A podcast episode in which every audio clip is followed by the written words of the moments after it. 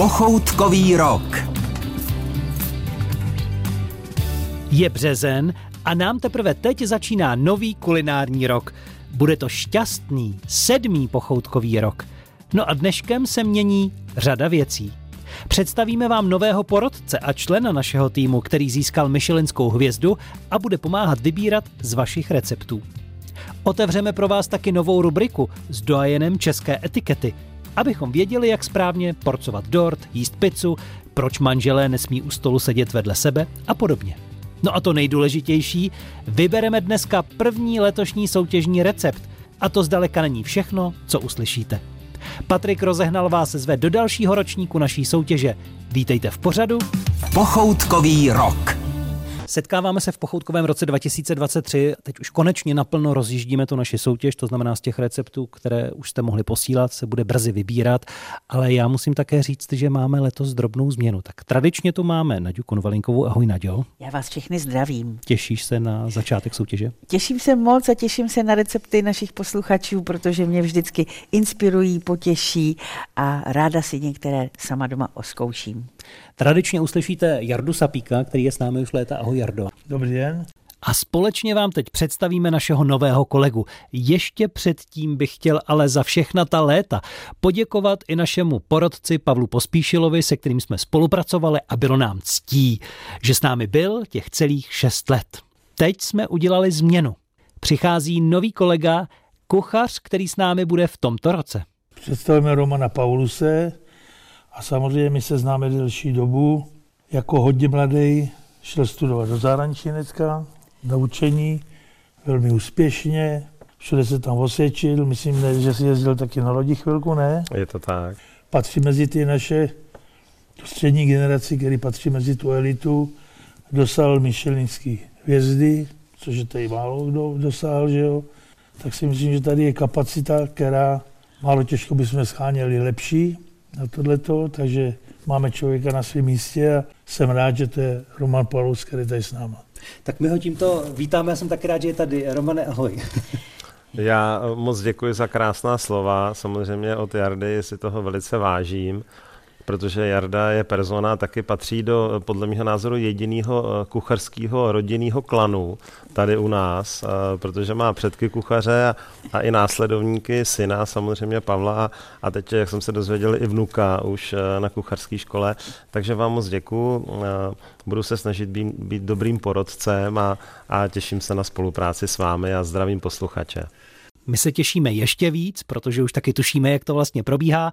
Vám všem jenom připomínám, že i letos můžete posílat své recepty přes stránky www.pochoutkovýrok.cz nebo v dopise na adresu Českého rozhlasu Vinohradská 12 Praha 2 s heslem Pochoutkový rok. Každý týden se pak bude vybírat po jednom z receptů, my budeme za vámi jezdit, všechno to zaznamenáme, natočíme, nafotíme a taky ochutnáme, zprostředkujeme to všem posluchačům a milovníkům dobrého jídla a vás tak zařadíme do toho finále, kde se bude hrát o 100 tisíc korun. Takovou cenu si rozdělí vítězové a použijí to pak na nákup kuchyňských elektrospotřebičů od našeho sponzora. Tu prvotní práci si vždycky s výběrem receptů dá tedy porota v novém složení. Dnes poprvé a už brzy tedy zasedne, jak už jste slyšeli, Naděja Konvalinková, Jaroslav Sapík a nově Roman Paulus. Za malou chvíli si s nimi ale ještě krátce popovídáme. Užijte si s námi pochoutkový rok. Připomínám, že posloucháte Pochoutkový rok a tímto dnešním vydáním se opravdu pouštíme do práce, která naplní další týdny našeho vysílání a vy se na tom budete podílet. Protože z receptů, které posíláte, budou už brzy vybírat naši porodci letos v novém složení. Po příjemně strávených letech v rozhlase odešel z naší poroty Michelinský kuchař Pavel Pospíšil a nahradil ho kolega, také Michelinský kuchař Roman Paulus. Spolu s ním pak pravidelně uslyšíte i Naďu Konvalinkovou a Jaroslava Sapíka. Jardo Romane, vařili vy jste vlastně vůbec někdy spolu? No, já se obávám, že úplně, že bychom byli úplně spolu ne, v kuchyni, nevařili, úplně ne, ne, úplně tak ne, ale je to myslím, dobrý že nápad. Jsme, ne, nějakou knížku jsme spolu dělali. to je pravda, ano, ano, ano. S paní to myslím, jsme že jo, byli v myslím něco. Tak to jsme byli v jedné kuchyni, já. Ale s- se synem vařili asi, myslím, Ano, s s Pavlem. Pavlem už jsem vařil mnohokrát, takže vlastně tak jako trošku přeneseně. Tu vodu jsme zakopli. Tak.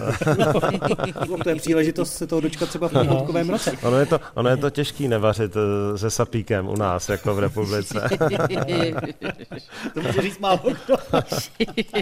Protože i Nadia vlastně vařila jak s Jardou, tak vlastně i s Romanem. Ano, my jsme spolu vařili no. právě v hotelu Alkron. Bylo to pro mě úžasný se v tomto nádherném hotelu ještě podívat do zákulisí a do kuchyně a, a připravili jsme skvělé jídlo. Když jste se tak dívali na ty dosavadní recepty, ať už trochu navnadíme naše posluchače, protože nás čeká výběr toho prvního, jak se vám zdají, jak se vám líbí, jak vás překvapili, potěšili naši posluchači a recepty? Roman. Já, já vlastně jsem uh, překvapený, protože už pár těch receptů jsem měl možnost i vidět tak eh, opravdu posluchači posílají takovéto rodinné stříbro a eh, mnoho těch receptů je opravdu inspirativních, protože člověk prostě nemůže vědět všechno a na naší profesi je právě hezký to, že se můžeme jako vracet zpátky k těm kořenům a inspirovat se tím a, a zároveň, že se člověk pořád může něco nového dozvídat. Hmm. Naďu, pro tebe nějaké zlaté pravidlo v kuchyni, kterého se držíš, nebo jak, jak, co bys při vaření měla prožívat, zažívat, čeho se držet, tedy kromě linky a sporáku a vařečky? Hlavně čistota a nepřipálit. Já si myslím, že prostě to vaření, samozřejmě nejde to vždycky tak, ale aspoň jednou za čas si udělat jako vaření jako by smysl toho dne, nejenom tu konzumaci a zúčastnit se toho třeba i s náštěvou nebo s celou rodinou a zapojit ty lidi do toho, protože, jak říkám, prostě z mého pohledu to stojí za to.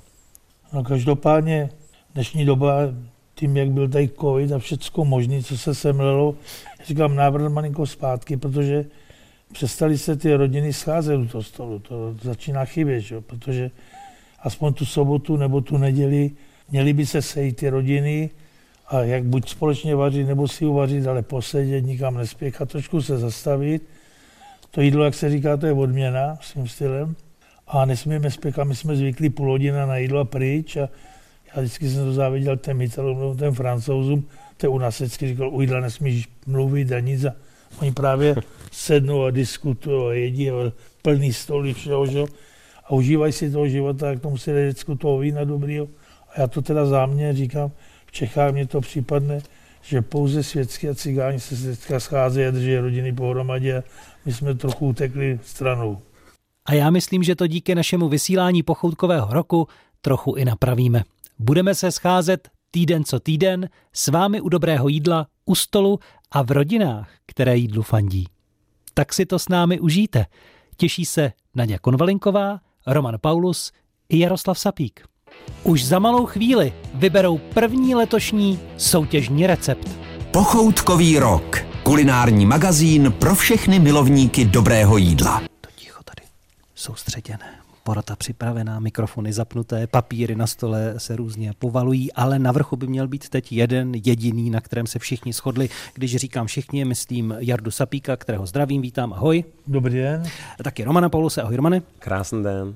A Naďu Konvalinkovou. Zdravím všechny. Naďu, u tebe zůstanu, ano. protože ty už přemýšlej, eh, jak hezky a vzletně prozradíš název toho receptu a já mezi tím řeknu i posluchačům, že samozřejmě své recepty mohou hlásit i v průběhu jakéhokoliv času až do konce naší soutěže. Jsou to recepty domácí, české suroviny, po maminkách, babičkách, recepty, které mají historii a přihlášku najdete na stránce www.pochutkovýrok.cz nebo nám můžete poslat i recepty dopisem, jestli je vám to milejší a snadnější.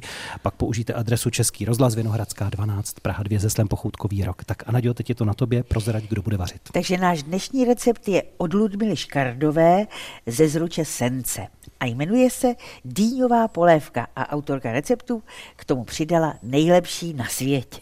tak eh, myslím si, že nejlepší bude pravděpodobně v tom, že je hodně jednoduchá, protože moje první dýňová polévka byla od Květy Fialové, která do ní přidávala ještě jablíčko a, a mrkev a na závěr tam trošku jako spařila karí na, na, na, na tuku a, a přidala a samozřejmě taky pak ta dýňová slunečnicová semínka. Tak tahle ta je jenom dýně plus brambory, cibule, e, oříčka tymiánu zase a pepř, takže uvidíme, jak ta jednoduchost e, prostě prospěje této polévce. Romane, je to takový dobrý základ, který se dá vylepšit třeba a případně čím? Ano, já musím říct, že já eh, dýňovou polévku taky trošičku víc dochucuju. Já mám takový taky trošku eh, indický recept, jako Nadia. Přidáváme zázvor, kardamon, kokosové mléko a ke konci trošku pomerančové šťávy, čerstvé pomerančové šťávy. Jo. Ale uh, vzhledem k tomu, že to je nejlepší polévka na světě podle hodnocení manžela, paní Ludmily, tak já bych to neměnil. že to bychom si mohli zadělat na velký problémy. Ale co bych doporučil, tak já si myslím, že opravdu hodně ku prospěchu dýňové polívky, kdy se ta dýně předtím upeče. Okoření, trošku másla nebo oleje, upeče se v troubě, ona trošku skaramelizuje a teprve potom se z ní dělá ta polévka. Mm-hmm. Tak to ten recept nějakým způsobem neskomplikuje a může to třeba Ludmila i posluchači vyzkoušet a, a myslím si, že to jako je velký rozdíl, že to vylepší tu polívku. A jak dlouho se peče? Upečeš to krásně, takový jako, řekněme, když to začne pomalinku jako by začínalo tmavno a už si to stáhnem, ale ona vyskočí hrozně ta chuť ty ano, ano. Tam se zdůrazní ta chuť hrozně moc. Ano. Je to každopádně to lepší z toho takhle udělané. Takže třeba 180 stupňů 35 no, minut, no. v troubě úplně stačí. stačí. Jakou verzi takové dýňové polivky máš ty rád, Jardo? No tak já ji mám rád takovou klasiku. My třeba z Namoravy do ní si dáváme i malinko česneku a děláme na to dovnitř, dáváme třeba nějakou hložku, děláme nějaké knedlíčky do toho, podle toho, co je. Jaké Zap... knedlíčky by se hodily? No my do toho děláme třeba žemlový knedlíčky, jo, takový navoněný, nebo nečím, ne, i masový se dá udělat nějaký drobný. A to už je navíc práce, ale já to mám rád, jako protože ta polívka ti, to když sníš, tak cítíš takový pohlazení na žaludku. Ona je hrozně taková jemňonká, že dobře se jí. Já myslím, že vůbec ty recepty a to setkání s vámi i pro posluchače nejenom pro mě je takovým pohlazením, protože zjistí, co všechno se dá udělat ze surovin, které mají doma a možná je to inspiruje k tomu, aby něco podobného jednoduchého poslali. Co by mohli třeba poslat do soutěže, co se tu ještě neobjevilo, patří do té české kuchyně, je jednoduché, ať někdo ztratí ostych, Naďo, třeba, že i tohle může být v naší soutěži. Já bych více ryb, protože těch máme opravdu málo. Hmm. Takže eh, recept, nějaký zajímavý recept na ryby. Eh, saláty jsme taky moc neměli, že? Eh, no a různé druhy polévek. Naděja Konvalinková to byla, děkuji moc. Já také děkuji, krásný den. Roman Paulus. Mějte se krásně. A Jarda Sapík. Naschledanou. Užijte si s námi pochoutkový rok. Skočit někomu na špek není zrovna příjemné. Kdybychom ale toto rčení vzali doslova a zaskočili k někomu na domácí špek, asi bychom si hodně pochutnali. Špek je totiž uzené vepřové sádlo, které se vyrábí z vepřového hřbetu. A špeků existuje několik druhů. Zkušený řezník je rozezná nejenom podle chuti, ale i konzistence a způsobu vyuzení. V následujícím příspěvku pochoutkového roku se od Dáši Kubíkové dozvíte, jaká praseta mají vrstvu hřbetního tuku nejvyšší, nebo proč se špek kdysi věšel do komína. Prase má tři druhy sádla. Je střevní, to je okolo střev, pak je vnitřní sádlo, špek se dělá z hřbetního sádla. Říká řezník a uzenář ze Žďáru nad Sázavou Pavel Čuda. Špek z vepřů z našich chovů, které jsou speciálně na maso, bývá nízký jen kolem centimetru nebo dvou a většinou se dostane bez kůže. Jsou však i druhy prasat chované přímo na sádlo. Mangalica je maďarský plemeno, to obsahuje až 70% sádla a z toho se právě dělají všechny ty uherský salámy, čamajky. To sádlo dosahuje na hřbetě klidně 10 i 15 cm. Ty prasata dorůstají klidně 3 metráků. Žijou volně v chovu, oni potřebují mít prostor. To sádlo hřbetní, který se z toho používá, je prostě úplně jiný. Jemnější, neobsahuje vazivo. Pak i to uzení je třeba kratší, a nebo se to jenom suší. Dalším plemenem je černé prase iberijské pocházející ze Španělska.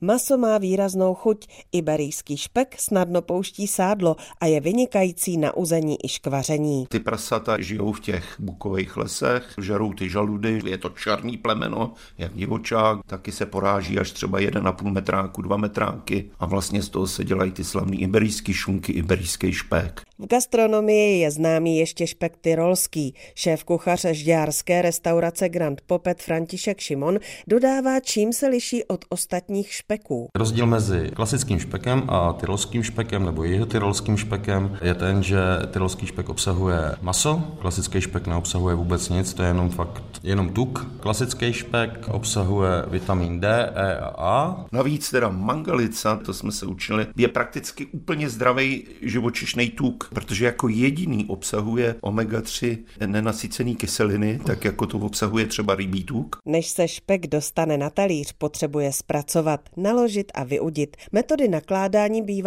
různé, vysvětluje Pavel Čuda. Špek můžete nakládat do obyčejné soli, lepší je hrubozrná nebo taková hrubší. Někdo to má jenom na sucho, někdo to rovnou dává do láku, to znamená směs vody a té soli. Tak klidně 10 dní na sucho a po 10 dnech ho zaleju vodou. Po těch 20-30 dnech i po 14 dnech to můžete udět. U tyrolského špeku bychom možná ještě ucítili vůni jalovce. Tamní sedláci přidávají do paliva při uzení právě jalovec. U nás to bývá bukové dřevo, je ovšem zapotřebí hlídat teplotu. Špeky se nemají udět vyšší teplotou, protože pak odkapávají a právě speciálně ten iberijský nebo mangalica, protože jsou jemný, tak potřebují mít nižší teplotu, aby nevykapali. Dlouho vám vydrží, ale nesnáší vlhkost, protože ono vám to se neskazí, ono vám to splesniví. Proto naši předci, když neměli žádný ledničky, maso uzený, špek dávali do komína. Proč? Protože je tam průvan a ono se jim to akorát může scvrkávat, ale nikdy se to neskazí.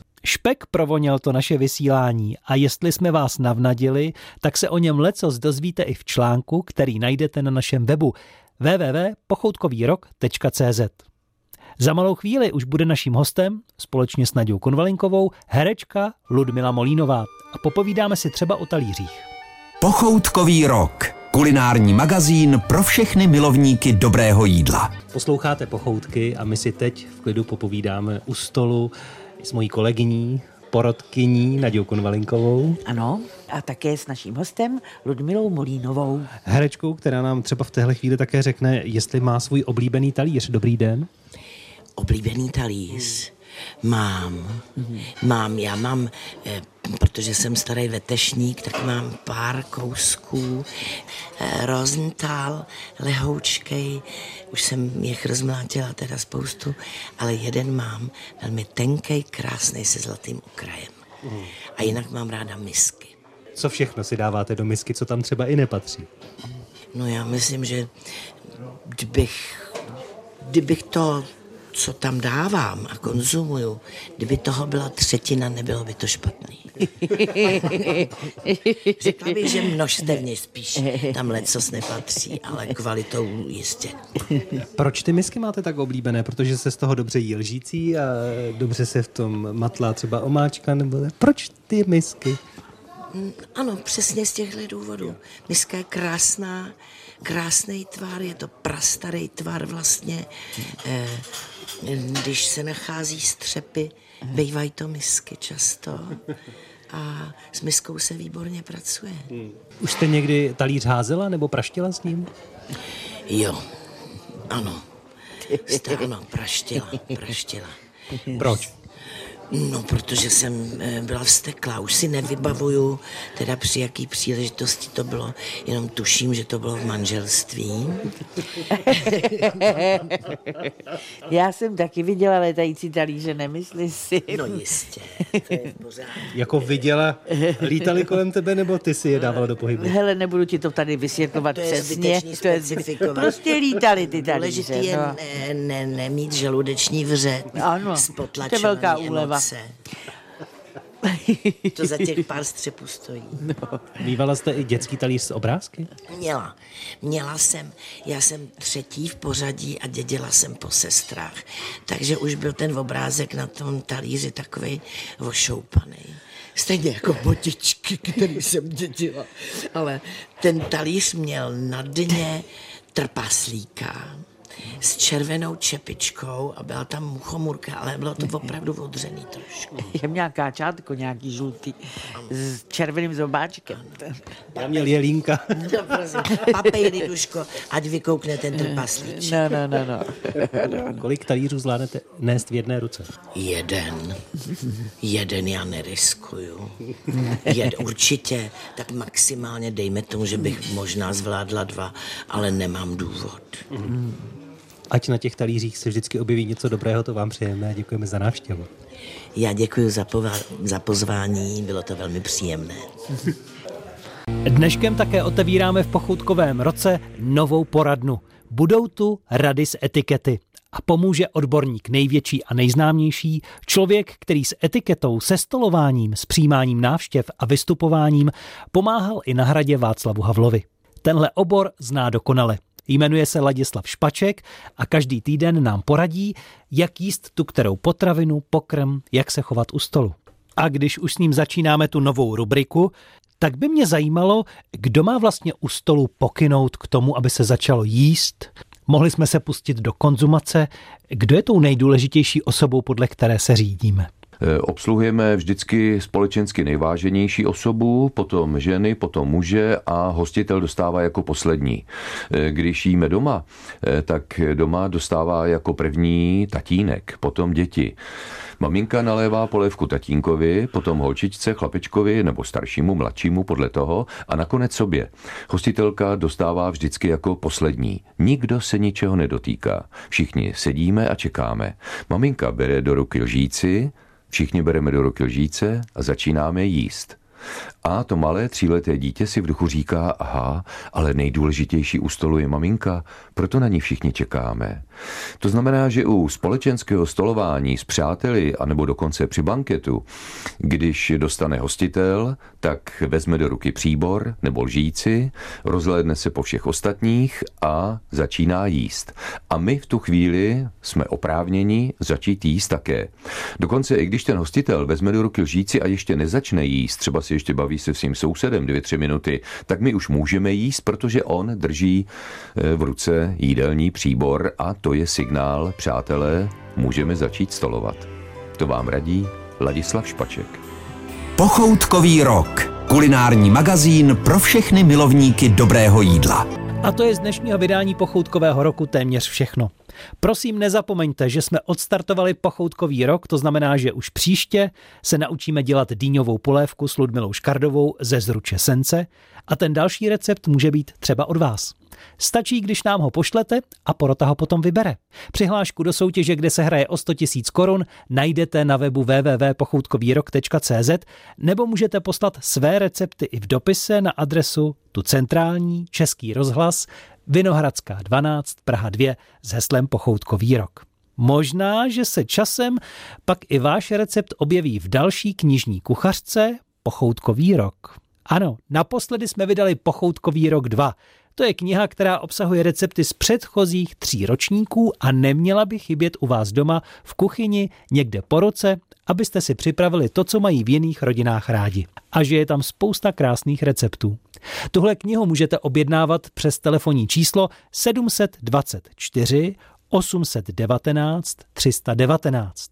V této kuchařce najdete více než stovku nádherných receptů, nejenom těch soutěžních, ale i od našich porodců. Vydal ji radioservis vydavatelství Českého rozhlasu a jak už jsem naznačil, můžete kuchařku Pochoutkový rok 2 objednávat i přes telefonní číslo. Ale pozor, jenom ve všední dny a v pracovní době. Telefon je 724 819 319. A protože jsme minule o ní ještě soutěžili, zbývá na závěr někoho potěšit. Uzavřít to poslední kolo naší soutěže. Kdo tedy knížku vyhrál?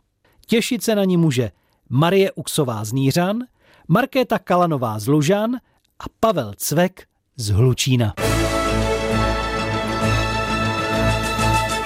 Moc vám gratulujeme a tím také končíme soutěž o kuchařky Pochoutkový rok 2.